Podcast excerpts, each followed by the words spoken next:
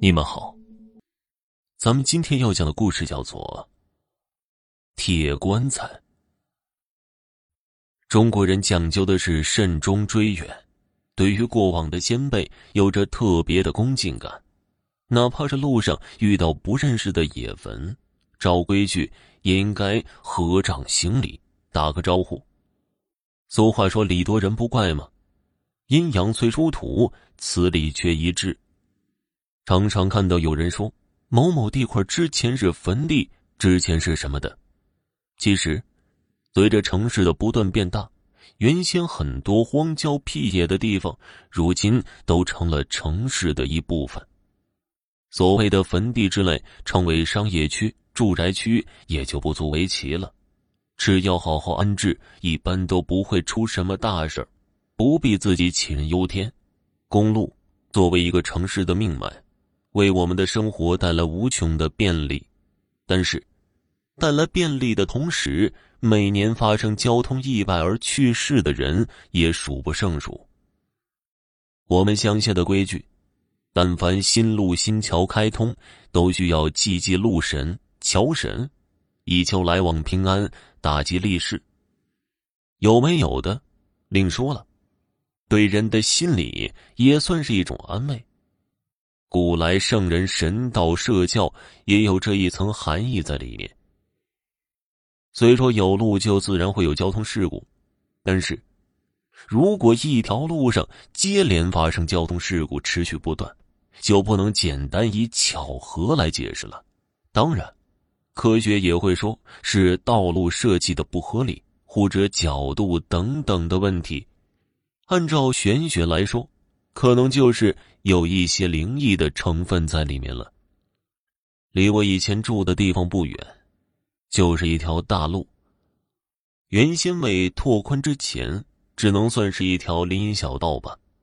后来随着城市的发展，小路早已经不复使用，政府就决定拓宽马路，将马路沿街的居民楼往内拆掉一栋。拆房子倒是没事啊。可是，在往下挖掘铺设管线的时候，却挖到了不少奇奇怪怪的陶瓷人俑和动物俑。施工单位最怕的就是碰到这个事儿，不是怕古怪，而是怕文物部门知道后封锁现场、停工挖掘，这停一天就是一天的损失啊！于是就吩咐参与挖路的工人，谁都不能说出去。挖出来的清理一下，其他的一概不要管。管线埋好后掩盖了，就当没这么一回事儿。接下来的工程进展的很顺利，在原定日期前就完成了筑路任务，马路也顺利通车了。刚开始三个月一切都还平安，三个月后沿路的路灯常常莫名其妙的坏掉。刚开始以为是电力公司电压不稳造成的，但是经过一番检修后，并没有什么问题，反正也没出什么大事坏了就换呗。接下来交通事故在这条路上就开始频频发生了，平均每个月最少发生一起，最多的一个月可能有五六起，并且只要是事故就必定死人。唯一一个例外就是一起警车的交通事故，驾驶警车的司机死里逃生。通车一年，死在这条路上的大约就有三四十个人了。不论是设置交通警示牌，还是设置广角镜，都无法遏制这条路上不断死人的事实。周围的村民已经变得人人自危。靠街的窗口，什么八卦镜、铁锅呀、泰山石敢当，简直成了风水镇物陈列楼了。而领导此时心里也有些慌了，这一直出事儿，交管领导也难辞其咎。明面上不好出面，暗地里就拜托附近一座庙的庙公，看看能不能做点什么法事，不要再出这么多的事情了。哪间庙？因为就在我以前住的附近，所以有事没事也常常去烧香一下，拜一拜地头。久而久之，和庙里的一位住庙的道士有了一些认识。闲来没事大家也交流一下。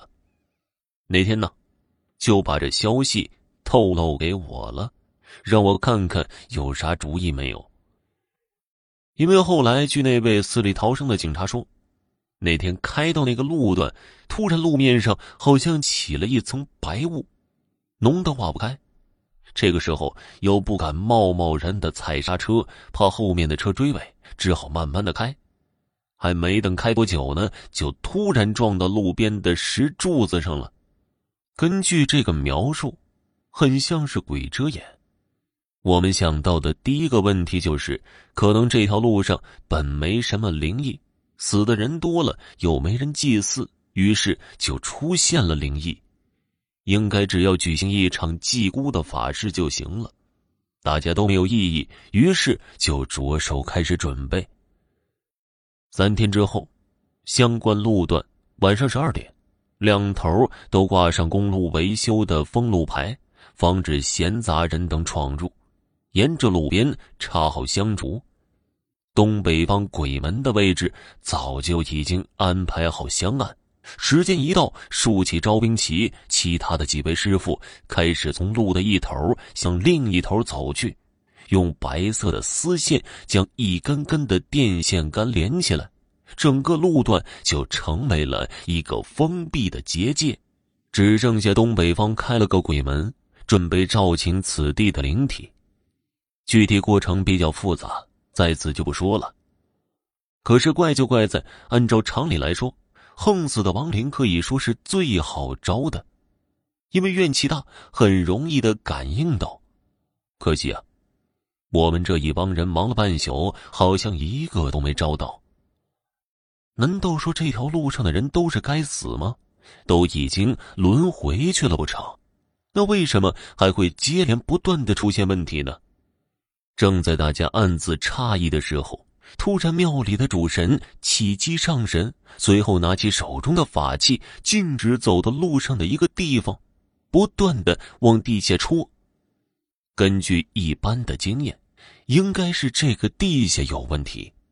不过大半夜的，也没人手，也没工具，挖不了，也只好作罢，做些标记，等明天向上面反映了再说。